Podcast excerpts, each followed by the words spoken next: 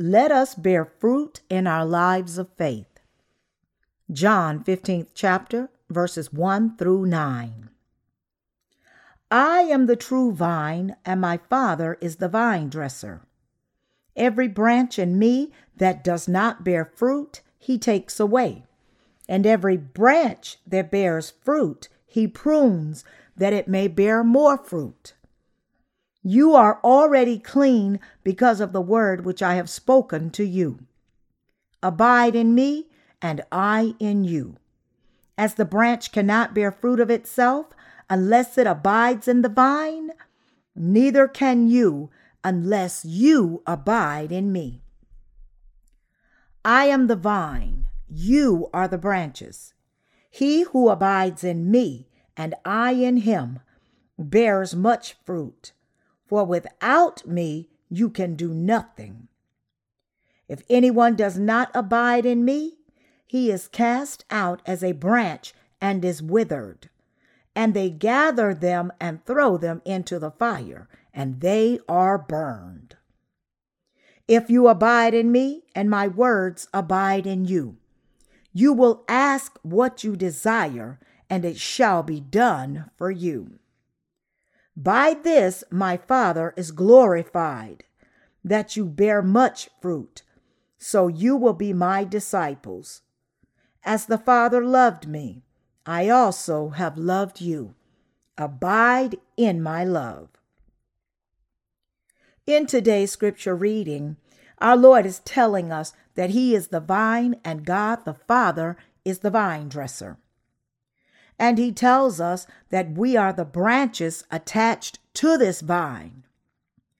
The Lord also said here that God the Father removes and discards every branch that does not bear fruit, while he prunes every branch that bears fruit so that it may bear even more fruit. The Lord is pleased by the branches that bear much fruit. A fruit tree does not have the luxury of choosing whether to bear fruit or not. Every fruit tree must bear fruit, for that is its reason of being. A fruit tree that does not bear any fruit is completely useless. Such trees are good for nothing except firewood. Let us think about some kinds of fruit trees, such as pear trees, apple trees, and vines.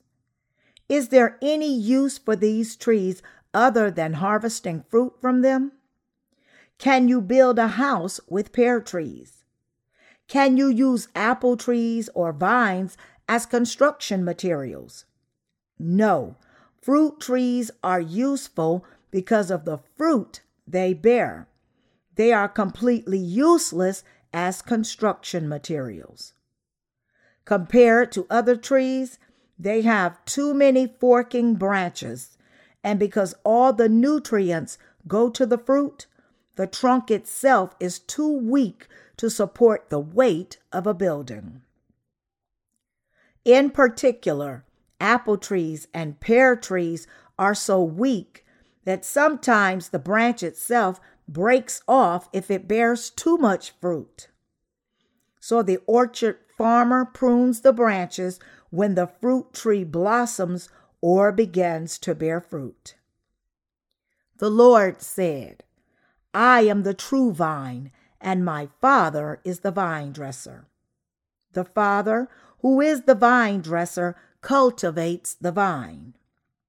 He cuts off the branches that do not bear any fruit, and he prunes the branches that bear fruit so that they would bear even better fruit. This passage implies that the fruit of the Spirit is absolutely indispensable to everyone born again through the gospel of the water and the Spirit. In other words, once you are born again, you don't have a choice whether to bear the fruit of the Spirit or not. You cannot lead your life of faith as a spectator watching far away, nor can you sit idle. But instead, you must bear abundant fruit as a healthy fruit tree does. Is it okay for you not to preach the gospel of the water and the Spirit, even as you say that you have been born again through this gospel and claim to be leading your life of faith in this gospel? No, this is not acceptable. You must bear the fruit of the soul. In other words, you must give birth to spiritual children by preaching the gospel. Even if you don't preach yourself, you must at least be united with God's church and participate in its work of saving the lost souls through the gospel of the water and the Spirit. You have the duty to counsel them and teach them by their side so that they would listen to the word and accept it by faith. And once they are saved, you must nurture them so that they would grow and mature appropriately. You also have to support the newly born again souls so that they may also bear spiritual fruit. That is how the fruit of the Spirit is born. Just as every fruit tree is supposed to bear fruit, it makes no sense for any believer to lead a life of faith without bearing any fruit. Perhaps some believers have succumbed to self-complacency, thinking that everything is just fine since they themselves have received the remission of sins and will therefore go to heaven. But it is immensely frustrating for me whenever I see such believers who are so insensitive to the need to bear fruit. It is even more saddening that there are some believers who think that since they have received the remission of sins from God, all that matters now is that they get blessed for the remainder of their lives, and also think that they are not suitable for bearing fruit. If there is anyone who thinks, I just want to attend church and do my own thing, it should be good enough that I attend church regularly. I don't have to bear that much fruit. This person must turn his heart around right now. The Lord is the vine, and the Father is the vine dresser. God said that if any vine branch does not bear fruit, it becomes a useless branch, and therefore the vine dresser will cut it off. In contrast, if a branch bears fruit, the vine dresser will not spare his labor to cleanse it and prune it so that it would bear even more fruit. Therefore, in our lives of faith, we must set our purpose on bearing spiritual fruit. Now that we have been born again through the gospel of the water and the Spirit, we are leading our lives of faith united with the church, and this is done to bear fruit. How can we bear fruit then? Of course, some of you may be skeptical of your ability to bear fruit and ask, what can I do on my own? What can I accomplish by myself when I can barely take care of myself? It is quite possible for you to think in this way. But when the Lord told us to abide in him, he said, I am the vine, you are the branches. He who abides in me and I in him bears much fruit, for without me you can do nothing. As those who are born again of the water and the Spirit, we are the branches of the vine.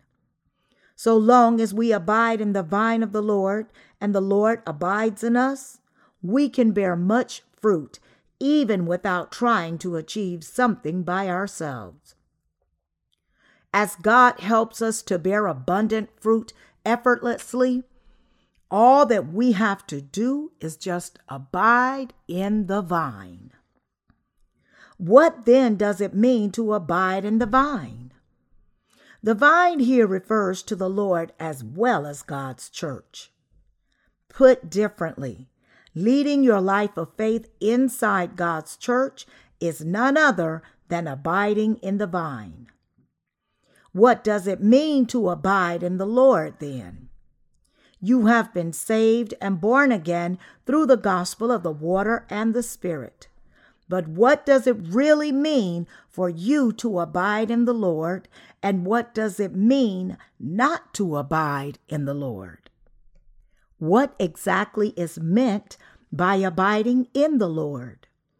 The Lord said that whoever abides in him bears much fruit. But what does this really mean? Such questions are particularly relevant to the righteous who have just recently received the remission of sins. Our Lord said, "If you abide in me and my words abide in you, you will ask what you desire and it shall be done for you." Abiding in the Lord means uniting yourself with the Lord. Uniting yourself with the Lord in turn means accepting his word into your heart exactly as it is and believing in this word exactly as it is. This is the very faith by which we abide in the Lord after being born again through the gospel of the water and the Spirit. If we believe in the word of God, then this means we are abiding in the Lord. It is because we believe in God's word that faith springs forth in us. And it is because we believe that everything will come to pass according to this word that we will inherit the kingdom of God on account of this faith. Therefore, by our faith in God, we come to pray to him. By this faith, our prayers are answered by God. And by this faith, we come to bear abundant fruit naturally. That is why the Lord said, "If you abide in me and my words abide in you, you will ask what you desire and it will be done for you." Therefore, as we believe in Jesus, we have been born again through the gospel of the water and the Spirit. So for us to abide in the Lord, we must know what the Lord said in the Bible. All our thoughts and decisions must be based on this word, and we must lead our lives of faith according to this word. Unless we have God's word in us, we will just live in whatever way we want based on our own standards, oblivious to the fact that we should all abide in the Lord. The word the Lord spoke to us was written by God's servants over a span of one thousand and several years. The Lord put together all the word of God into a single volume of the Bible and gave it to us. Therefore, it is by believing in this word that we can come into the Lord, abide and live in him, and bear abundant fruit as well. That is why whoever is born again through the gospel of the water and the Spirit by believing in Jesus must hold on to the word of God and believe in it unwaveringly. Herein lies the reason why we should believe in the word of God. The word of God says that any branch that does not bear fruit will be cut off. It also says that branches that wither, though attached to the vine, will be gathered and burned. This explains to us what will happen to us if we fail to bear fruit in our lives of faith. The branches that do not bear fruit are naturally useless. And so you should have no problem understanding why they are cut off. What then is meant by branches that wither despite being attached to the vine? When a branch withers despite being attached to the vine, it is because the branch is not supplied with enough nutrients from the roots. In other words, it is because the branch does not get a continuous supply of spiritual nutrients from Jesus and his word. For all those born again through the gospel of the water and the Spirit, Their spiritual food is none other than the word. If you are not supplied with this word, your soul is bound to wither, just as your body withers when you don't have enough food. Such withered branches can be used only as firewood, along with the branches that don't bear fruit. Our lives of faith will be over if we don't bear any fruit. The purpose for which we lead our lives of faith is to bear fruit. It is also ultimately to bear more fruit of the soul that we serve the gospel of the water and the spirit in our lives of faith. In other words, it is to bear the fruit of the Holy Spirit. Everything we do, from evangelizing to preaching the word, leading our lives of faith, coming to the church to listen to the word, and growing our faith, is done to bear the fruit of the Holy Spirit.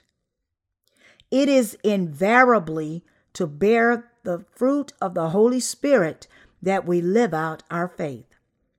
The life of faith is not lived purposelessly, but it is lived to rise up to the challenge by faith and bear even more fruit of the soul.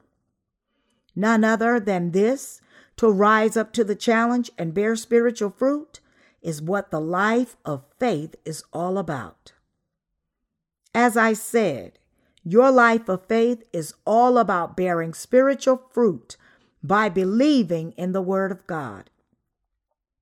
If you are leading a dry and dull life of faith and aimlessly wasting away every day without any purpose, then you cannot bear any fruit, even if you abide in the vine. That is, no matter how long you lead your life of faith. Whenever you hear the word spoken to the church by the Holy Spirit, you must listen attentively to and learn from what God is saying to you, what He is teaching you, and what He is asking you to do. When you read the Bible by yourself, you can understand what the passages mean because you have the Holy Spirit in you. It is because of the Holy Spirit that brings understanding to you. Instead of just reading the Bible pointlessly, you hold in your heart the passages that you read. As a result, you come to have faith the size of a mustard seed. And in turn, this little faith achieves amazing results, even moving a mountain. The power of faith is that astonishing. For that reason, your life of faith must be centered on the Word of God, and those who stand on this Word of God firmly in their lives of faith are infallibly bound to abide in the vine and bear abundant fruit. This is an absolutely assured outcome. Even if you don't want to bear any fruit, so long as you are firmly attached to the vine, you will absorb and imbibe the nutrients coming from its roots, and therefore you will bear fruit naturally. Whoever abides in the gospel of the water and the spirit and believes in the word of God will invariably blossom and bear fruit like this. This will happen without fail. And that is why all of us must lead our lives of faith centered on the word. You cannot bear any fruit unless your life of faith is based on the word. How can anyone bear any fruit by himself? How can anyone bear any fruit at all on your own without being in and holding on to the Word of God? It is impossible. False fruit is more prevalent in the so-called Orthodox churches. A while ago, a great deal of commotion was stirred up in Korea due to the rise of various cults and heresies. So religious leaders in Korea got together and held a formal convention to address the problem, discussing the meaning of religion and the appropriate relationship between the state and religion. Someone representing the Christian community argued in that convention that the purpose of religion was to benefit its followers and encourage them to do good deeds to bring harmony with others, so that non-believers would also come to believe. He wasn't clear about his points, but remained rather vague and tenuous. After droning on for a while, he eventually said, simply put, religion is not just about one's individual beliefs and life of faith, but it is also fostering harmony in the nation. Religion contributes to the harmony of the human race, compels its followers to love their neighbors and do good deeds, and help them to improve themselves to become better and kinder people. That is the purpose of religion and its fruit. This man also had a few blunt words to say about Orthodox Christianity and heresy as he argued in the convention. There are many heresies in Christianity. These heresies are extremely detrimental as they cause a, a great deal of social confusion. So the government should give us the administrative authority to root out heresies. Even though we want to eradicate them, there is no way we can achieve this as we don't have any coercive power. That is why we are having so much difficulty trying to root out heresies. The state should therefore give us administrative jurisdiction over heresies with enough teeth to eradicate them all. But Korea has various religions. Broadly speaking, there are Christianity, Confucianism, Buddhism, and Chindonyong, an indigenous religion of Korea. But each of these religions has numerous sects. The convention was attended by representatives from each religion, and they all presented for ten to fifteen minutes. A professor from a Buddhist university came to represent Buddhism, while Christianity was represented by a professor from a Baptist seminary. The Baptist professor dichotomized Christianity into two camps and saying that Orthodox Christianity alone was good and heresies were bad. He argued that all these heresies had to be eradicated. He then added that to achieve this, the state should give Orthodox Christian churches a strong administrative authority. That was followed by the professor from the Buddhist university. He spoke of various problems generated by religion. He argued that although most mainstream religions assert they are immune from the corruption found in heresies, in reality, these long-established denominations and sects claiming to be Orthodox actually have the most serious problems.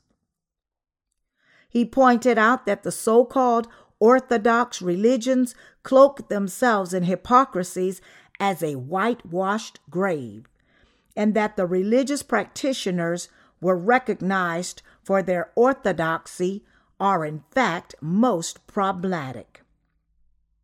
Even though this professor was a Buddhist, he must have thought about this issue for a long time as he hit the nail on the head. That is because, just as he pointed out, Orthodox religionists are even more likely to practice evil than heretics. Then the professor representing Buddhism said, the problem with Orthodox religions is that they establish themselves before everyone. According to him, the most Orthodox was the most problematic. and he drew an example from Buddhism to make his point. There was a time in Korea when Buddhism was so corrupt that it was rotten to its core, and coincidentally, the nation was also facing a crisis of unprecedented proportions. Yet even as the fate of the nation hung in the most precarious balance, the Buddhist leaders at that time were obsessed with building ever larger and ever more extravagant temples, worsening the plight of the people. In a time of national decay, the state-sponsored religion is usually the most decadent, and it must have been such a time of religious corruption and national decline. Korean churches top the ranking when it comes to the size of church buildings and membership. A while ago, two major newspapers in Korea ran articles on the ten largest churches in the world, and five of the largest churches were all located in Korea. Competing to build a larger and more extravagant church building is one of the defining characteristics of the so-called Orthodox churches in Korea. It is said that Indians practice their religion looking toward the next world. Not only Indians, but most religious practitioners all over the world also look toward the next world, practicing their religion to have a better afterlife. In contrast, Koreans are more interested in the present than the future or the next world. So every religion that was introduced from outside, whether it is Buddhism or Confucianism, failed in Korea.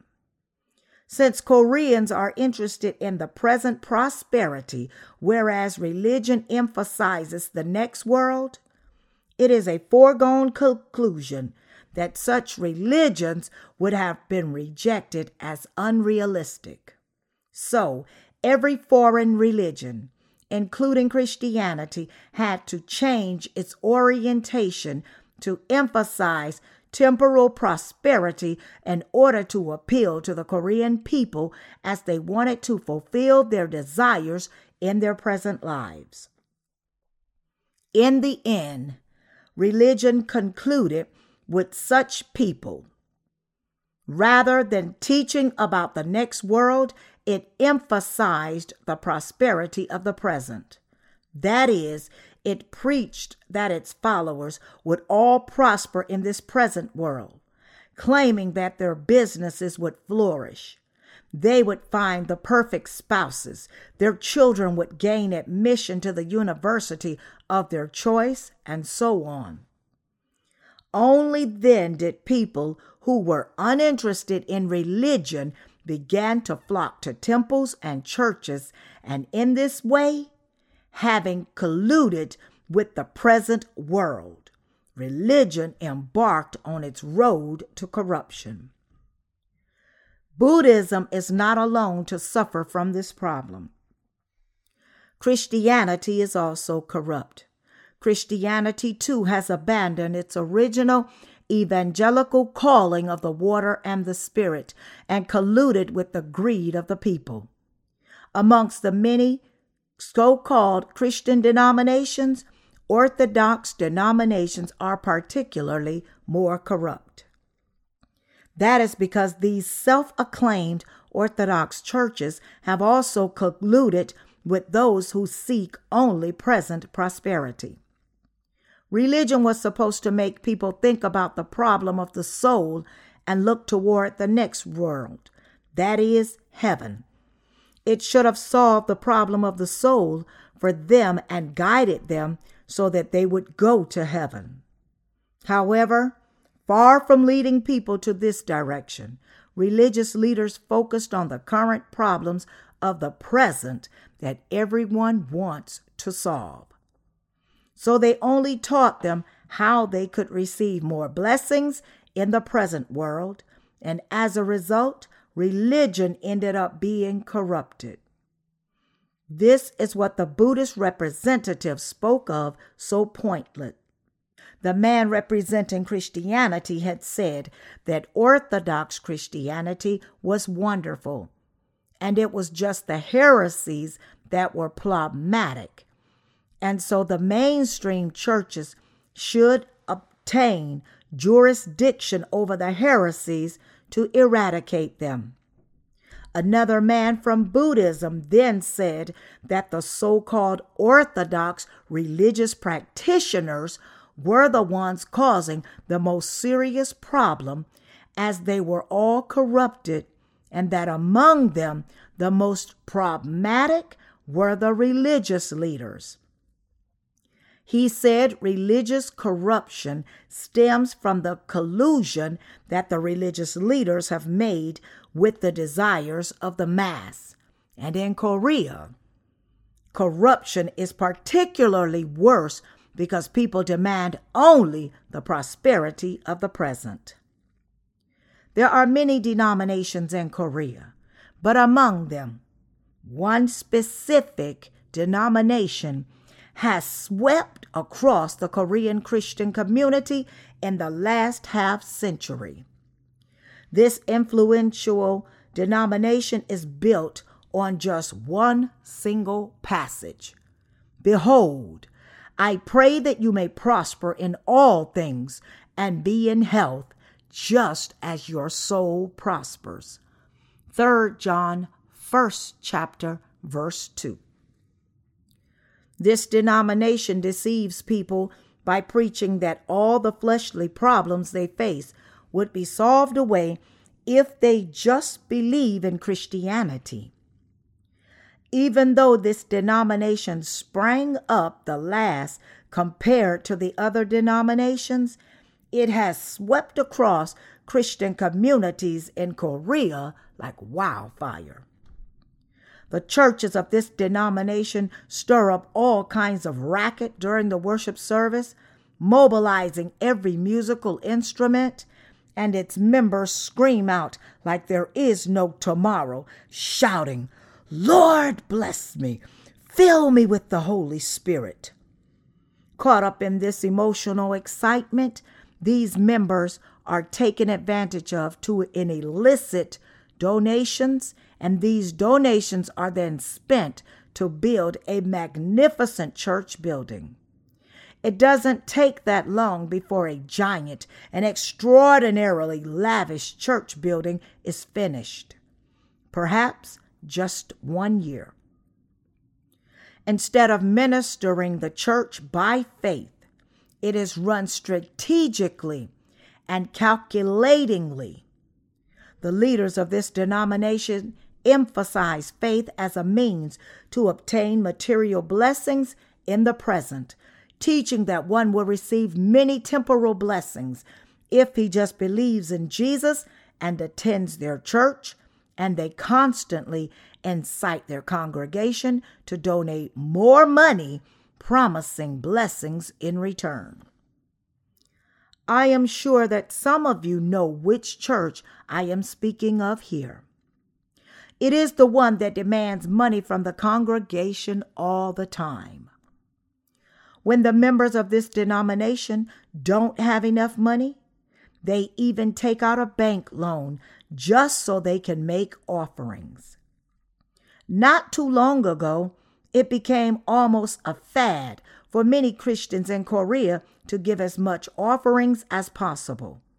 Misinterpreting and misquoting a passage from the book of Malachi, third chapter, verses eight through ten. Will a man rob God? Yet you have robbed me. But you say, in what way have we robbed you? In tithe and offerings. You are cursed with a curse, for you have robbed me, even this whole nation. Bring all the tithe into the storehouse, that there may be food in my house, and try me now in this, says the Lord of hosts. If I will not open for you the windows of heaven, and pour out for you such blessing that there will not be room enough to receive it. The truth is, in the days of Malachi, the hearts of the people of Israel had left God. So they had forgotten all about God in their lives, no longer giving a tithe nor any offering. And that is why they were rebuked like this. God said here that they had robbed him. But there sprang forth some pastors who, not understanding the context of this passage and its real meaning, began to preach that if one gave a tithe, he would be blessed exponentially. They went as far as saying that if one offered half of his income instead of just a tenth, this person would receive far more blessings. Many Christians went wild over this teaching, for they all wanted to be rich. So they offered a lot of donations as though it were a fad. But all such teachings had no biblical foundation at all. Right now, the gospel of the water and the Spirit is not received that well in Korea. No matter how passionately we preach this gospel, the response has been rather cool, to say at least, rendering our effort in vain. Most Korean Christians refuse to even listen to us, saying that the gospel of the water and the Spirit is not taught in their church or by their pastor. They should at least listen to what the Bible says about the gospel of the water and the Spirit. But they shut their ears and just insist that their own denomination is orthodox and take a great deal of pride in this. Such banal things are all that they like, giving no heed to God and his true gospel. Even secular people know that Christianity in Korea is in serious decline because its leaders have colluded with the desires of the mass. This must be corrected. To recall the religious convention that I told you about earlier, why do you think it was held? The government sponsored this convention to prevent the kind of social confusion that occurred toward the end of nineteen ninety-nine, instigated by doomsday cults claiming that the world was coming to an end. In that convention, some religious leaders even curried favor with the government, saying that they would do something about this problem if the government gave them the authority to reign in heresies. Of course, there were others who forthrightly pointed out that religion should not be governed by the state. Some people were even up in arms over the very fact such a convention was sponsored by the government, saying that this threatened freedom of religion. What do you think about this? What is clear is that when the chips are down, religion is religion and should remain so. What did our Lord say in today's scripture reading? He said, "I am the vine, you are the branches. He who abides in me and I in him bears much fruit." The Lord told us to abide in him. It is not so difficult to abide in the Lord. You just have to listen to the written word of God with your ears, read it with your eyes, and believe in it, and hold on to it with your heart. That is how you abide in the Lord, and that is the way you should lead your life of faith. Moreover, if you hold on to this word, the Lord will come into you. You will then receive the remission of sins. If you believe in God's word, the Lord will abide in you, and you will also abide in the Lord.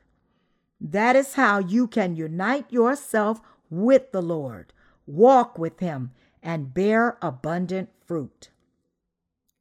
just as the Lord said, without me, you can do nothing. It is by believing in the word of God that you can come into the Lord. And it is by believing in the word of God that you can bear abundant fruit. Your life of faith is led to bear much spiritual fruit. Is it not to bear spiritual fruit that you are living out your faith? Is it the life of faith about whitewashing your outward appearance or gaining superficial biblical knowledge? If you speak eloquently like a professional speaker or a politician, does this mean that you are living out your faith? Can you say that you are living out your faith well if you are just polite and humble? Or is a godly life of faith led if you just scream out the name of the Lord like a mad person? If this is not true either, then should you fast while praying until you starve to death to live out your faith? What about trying to enrich yourself by any means possible? Is this the way to lead your life of faith? Absolutely not. The life of faith is led as the vine bears fruit. That the vine bears fruit means that it bears spiritual fruit. That is, it bears the fruit of saving lives. Vine branches are very weak. When you cut them across the stem, you will see that they are pretty empty inside. They are also very thin, no thicker than a finger, and so they burn and become ash easily. Yet such thin and hollow branches bear ripe and tasty grapes for everyone to enjoy. If you look at the vine itself, it has little that is attractive, but because the vine bears wonderful fruit, people treasure it, and the vine dresser takes good care of it. Our lives of faith are like this vine bearing fruit. Just as a vine that does not bear any fruit is completely useless and has no value, a life of faith that does not bear fruit is also meaningless. A fruitful life of faith is our purpose, and it is also the right life of faith. That is why all of us must bear fruit in our lives. Does any vine bear fruit all of a sudden?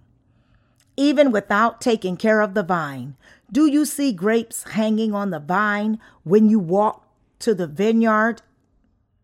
Of course not. To bear grapes, the branches absorb all the nutrients coming from the trunk of the vine throughout the year. They blossom when the spring comes, and then they begin to bear tiny grapes.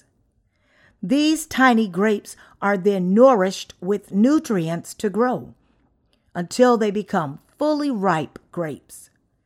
The vine spends all its energy to bear fruit. That is how the branches bear such ripe and wonderful grapes. Just as the branches spend all their energy to bear fruit, so must we also devote all our energy and effort to live out our faith. We don't necessarily save a soul right away on the very day we meet him.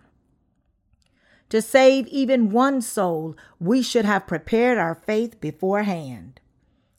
Our faith grows while we read and listen to the Word of God, and only when our own faith has grown sufficiently can we finally meet our goal of bearing fruit. That is the life of the Bible speaks of. Then what will happen to the branches that don't bear any fruit? Such fruitless branches are useless, and therefore the vine dresser will cut them off. Let us say that some branches of the vine sprouted, blossomed, and bore fruit for the first time. Then the branches next to them should also sprout, blossom, and bear fruit. But what if a branch does not bear any fruit despite having blossomed and just hangs there? The vine dresser will see that it is a fruitless branch and will cut it off without any hesitation. The vine dresser knows exactly what kind of branch is a fruitless branch. He will not hesitate to cut off such withered branches and throw them all into the fire to be burnt. We must live with a purpose to bear spiritual fruit in our lives of faith, so that God would not cut us off and throw us into the fire. Would our Lord be pleased if we don't bear fruit? No, absolutely not.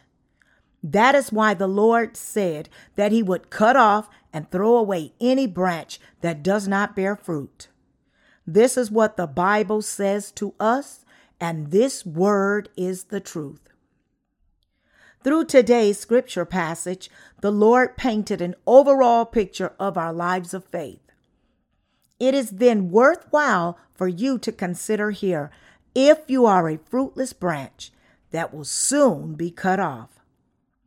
I am sure you know the answer to this yourself. Some of you may dismally say, "What do you mean I should bear fruit? It is such a headache. It should be good enough that I am attending church." But you must all have the right purpose when attending church. Are you attending church just to receive the gift of speaking in tongues or the gift of healing so that you can heal anyone just by laying your hands on him? Do you wish you had this gift of healing like someone you know who claims to have? But just because someone claims to have such power and builds a prayer center to draw people in, does it really mean that this person has borne spiritual power? No, that is not the case. You must serve the gospel of the water and the Spirit the Lord gave us, and unite yourself with the work of the church and participate in this work of saving other souls that have not been born again through the gospel of the water and the Spirit. This is what pleases the Lord. And it is also how we bear fruit in our everyday life.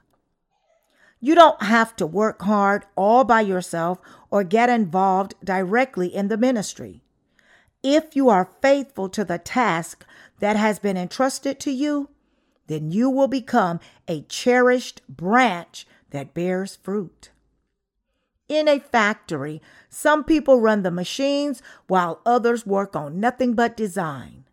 Likewise, the areas that we are working in the church are different for each of us. For a factory to run smoothly, it needs people with various expertise, from those who design the product to those who make the product according to the design, those who package the finished goods, and those who market and sell the goods. In a similar vein, we too must work in various ways in the church with the talent given to each one of us, and only then can the church grow appropriately. Regarding this, the Bible says in Romans twelfth chapter, verses four through eight, "For as we have many members in one body, but all the members do not have the same function, so we, being many, are one body in Christ, and individually members of one another. Having then gifts differing according to the grace that is given to us, let us use them. If prophecy, let us prophesy in proportion to our faith, or ministry, let us use it in our ministering. He who teaches in teaching, he who exhorts in exhortation, he who gives with liberality, he who leads with diligence, he who shows mercy with cheerfulness." Each of us has a task to carry out in God's church. It is according to the God-given talent that we should work. Living in unity like this For the gospel of the water and the Spirit is how we bear fruit in our everyday lives. What then can we do to bear this fruit of the gospel? And what kind of work can we carry out? You will come to know this as a matter of course once you begin to live in the church and being united with it. The Holy Spirit dwelling in you will make you realize it, and you will find out what it is that you can do united with the church and how you can carry out your task. When you thus carry out God's work faithfully, in due time, God will entrust you with even more work, and you will be able to carry out everyday tasks by the God-given strength. Like this, if you abide in the vine, you will be able to continue to absorb nutrients and bear good fruit. And in doing so, you will be taken care of and loved by the Lord.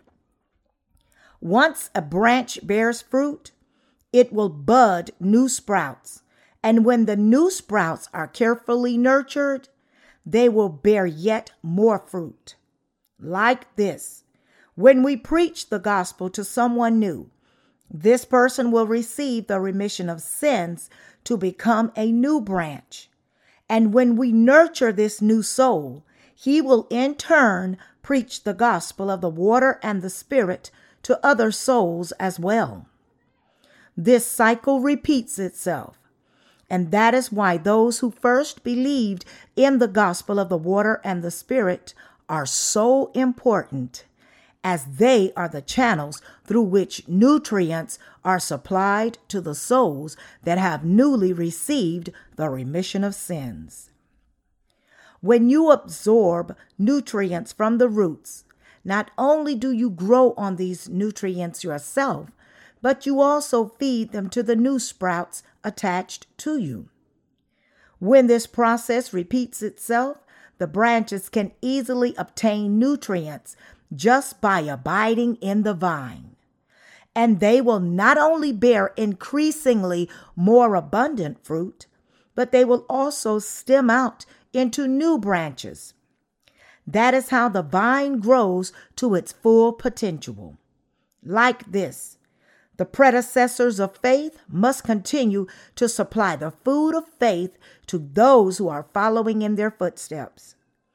It is the predecessors of faith that must supply the power of faith to all the following believers. As long as we bear fruit in our lives, the Lord will take care of us. If we fall ill, the Lord will heal us completely and protect us so that we may resume growing again. However, if we don't bear any fruit, then the Lord will cut us off for being useless. We must therefore work ceaselessly and tirelessly until the day the Lord returns. We must continue to absorb nutrients, share them, and expand our branches. That is why none of us can afford to say, I am so sick and tired of all this work. I have worked enough. I want to quit now. In reality, there is nothing that we do by ourselves. That is because we work not by our own strength, but by the new strength the Lord gives us. All that we have to do is just abide in the vine, the Lord Jesus Christ. So long as we believe in the Word of God, the Lord will renew our strength to bear fruit. And therefore, just by abiding in the Lord, we can bear fruit as a matter of course. In this way, we have borne fruit ceaselessly year after year to offer it to the Lord. The vine bears grapes and offers them to the vine dresser every year. Only then is the vine kept. Otherwise, the Lord will cut down the whole branch and burn him. Such branch have no use other than as firewood. They cannot even be used as fertilizer. What all of us must remember clearly is that the life of faith is led to bear spiritual fruit. Whatever we do, and however our circumstances may be, we must live to bear fruit. We do not fall into despair and think, I just can't do anything under the current circumstances. Instead, pray to God. You will then be strengthened through your prayers. If you can preach the gospel, then by all means preach. If, on the other hand, your circumstances make it impossible for you to preach the gospel, look for another way to serve the Lord. If you can provide leadership, stand in front. If you think you can serve the Lord better from behind, then stand back and support the ministry from behind. That is how you bear spiritual fruit in your life. And therein lies the purpose of your life. It will be disastrous if you succumb to self-complacency and think, since I have received the remission of sins by believing in the gospel of the water and the Spirit, everything is just fine. The Bible makes it clear that if you do not serve the Lord and fail to bear fruit, even after being born again by believing in the gospel of the water and the Spirit, you will be appointed your portion with the hypocrites. Matthew twenty-fourth chapter, verse fifty-one. The Lord considers a fruitless believer as someone not born again. Such people will end up turning even more wicked than a sinner. If anyone does not live out his faith, even as he knows that bearing spiritual fruit is the right thing to do, and does not share what he has to share with others, then this person is not only wicked, but he is worse than even sinners. If there is one thing that you and I must grasp clearly in our lives of faith, is this. Our lives of faith are led for the sole purpose of bearing spiritual fruit. The Lord left us here on this earth to this day instead of taking us away so that we would bear fruit. It is to save other people's souls that he placed us on this earth and made us serve the gospel of the water and the Spirit. Remember this clearly in your heart and bear fruit accordingly. Today is Thanksgiving Day, but in our church, we don't observe such holidays, and instead, we celebrate just Christmas once a year. We don't observe any other holidays because that's what hypocritical Christians do. I don't think so. Regardless of holidays, we simply work hard by faith to bear even more spiritual fruit always. We pray all the time and we serve the gospel of the water and the Spirit diligently. We like to live like this because bearing even more spiritual fruit is what our lives are all about. And this by itself is the truth.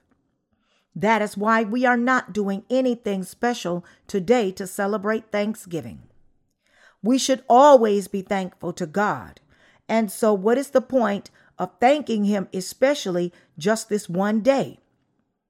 It's always those who don't thank the Lord in everyday life that heap up all kinds of fruits and other harvests and perform religious rituals on a day like this. Just a while ago, I watched on a Christian T V network people worshiping with a heap of fruits piled up. And I'm sure that these offerings were solicited to prepare for this worship service were considerable. What do these misguided Christians do with all those offerings which were raked in? Are they not busy building a giant church building?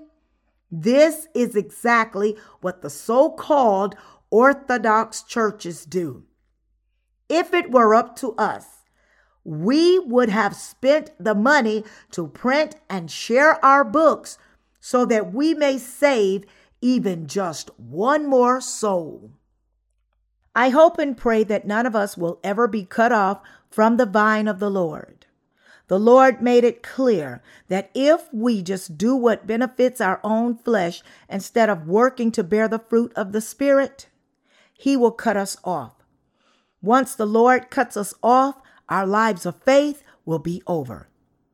Everything is finished once the moment God cuts us off by saying to us, "You are useless and completely hopeless." Those who are cut off by God cannot live out their faith and have no choice but to live in the world. Even though they may still think for a while that they have been saved, this thought will also wither away soon. They will then soon lose all their joy and live a wretched life. In some extreme cases, they will even end up in a mental hospital. That's because they will find no satisfaction in life. We should never allow such things to happen to us. And to ensure this, we must fully understand the purpose for our lives of faith and live out our faith to bear fruit. Our Lord said, "If you keep my commandments, you will abide in my love, just as I have kept my Father's commandments and abide in his love." Jesus, who is equal to God the Father, also kept the Father's commandments. God the Father commanded Jesus to be baptized by John the Baptist to blot out all the sins of the human race in our place. And because Jesus obeyed this commandment, he could stand at the right hand of the throne of God the Father. We too must keep his commandments. What are these commandments then? Do they just refer to the Ten Commandments? No. Every decree of God is a commandment. What commandments has God given us then? He commanded us to love the Lord and fear God. Since we were born by God, it is only a matter of course that we should believe in God and fear him. This is only natural.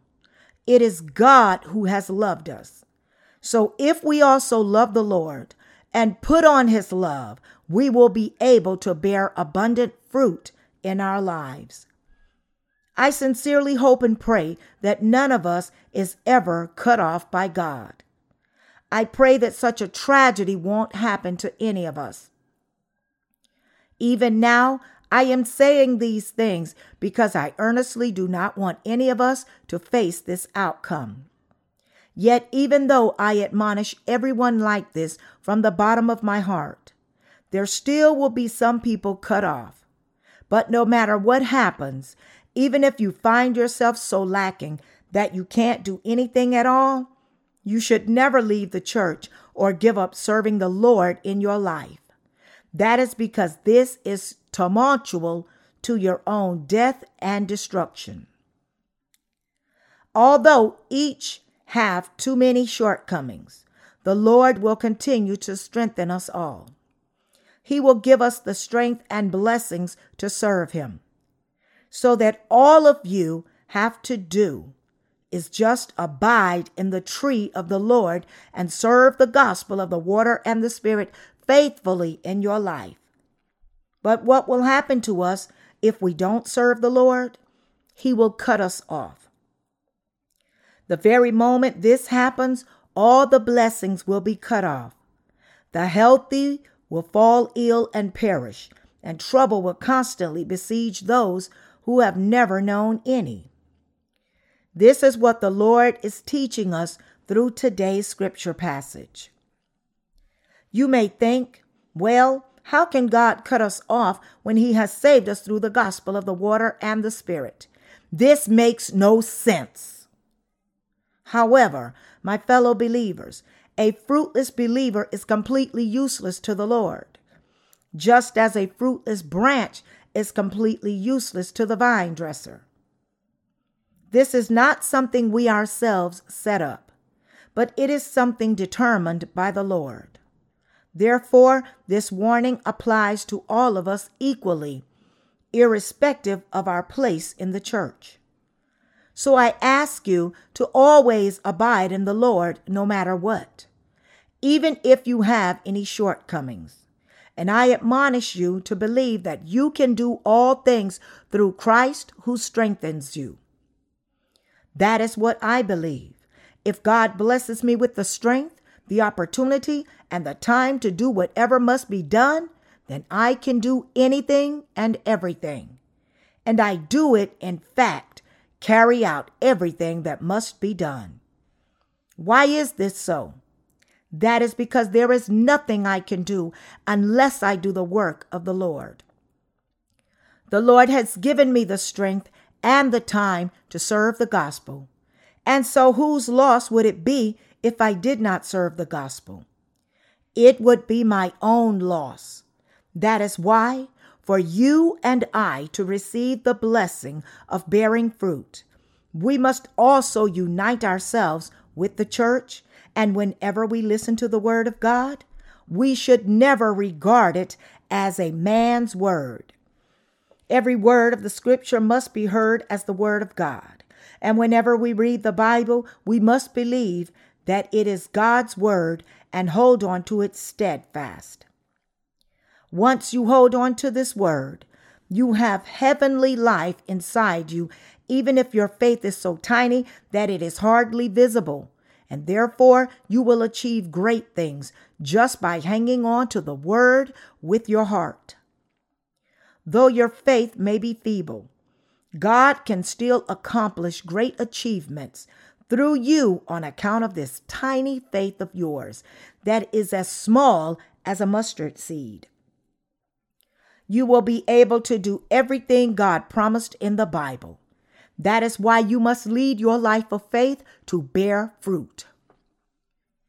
You may have all kinds of excuses to justify why you are not bearing any fruit, but there is no excuse when it comes to God's work. The word of God is given to everyone equally. If you can't reach any understanding individually when you read the Bible by yourself, then you must listen to the sermons preached in God's church. Listening to these sermons is absolutely indispensable for your faith to grow. That is why we have appointed many preachers in the church. We did this so that you would be able to listen to all the word of God you want, even when I am absent.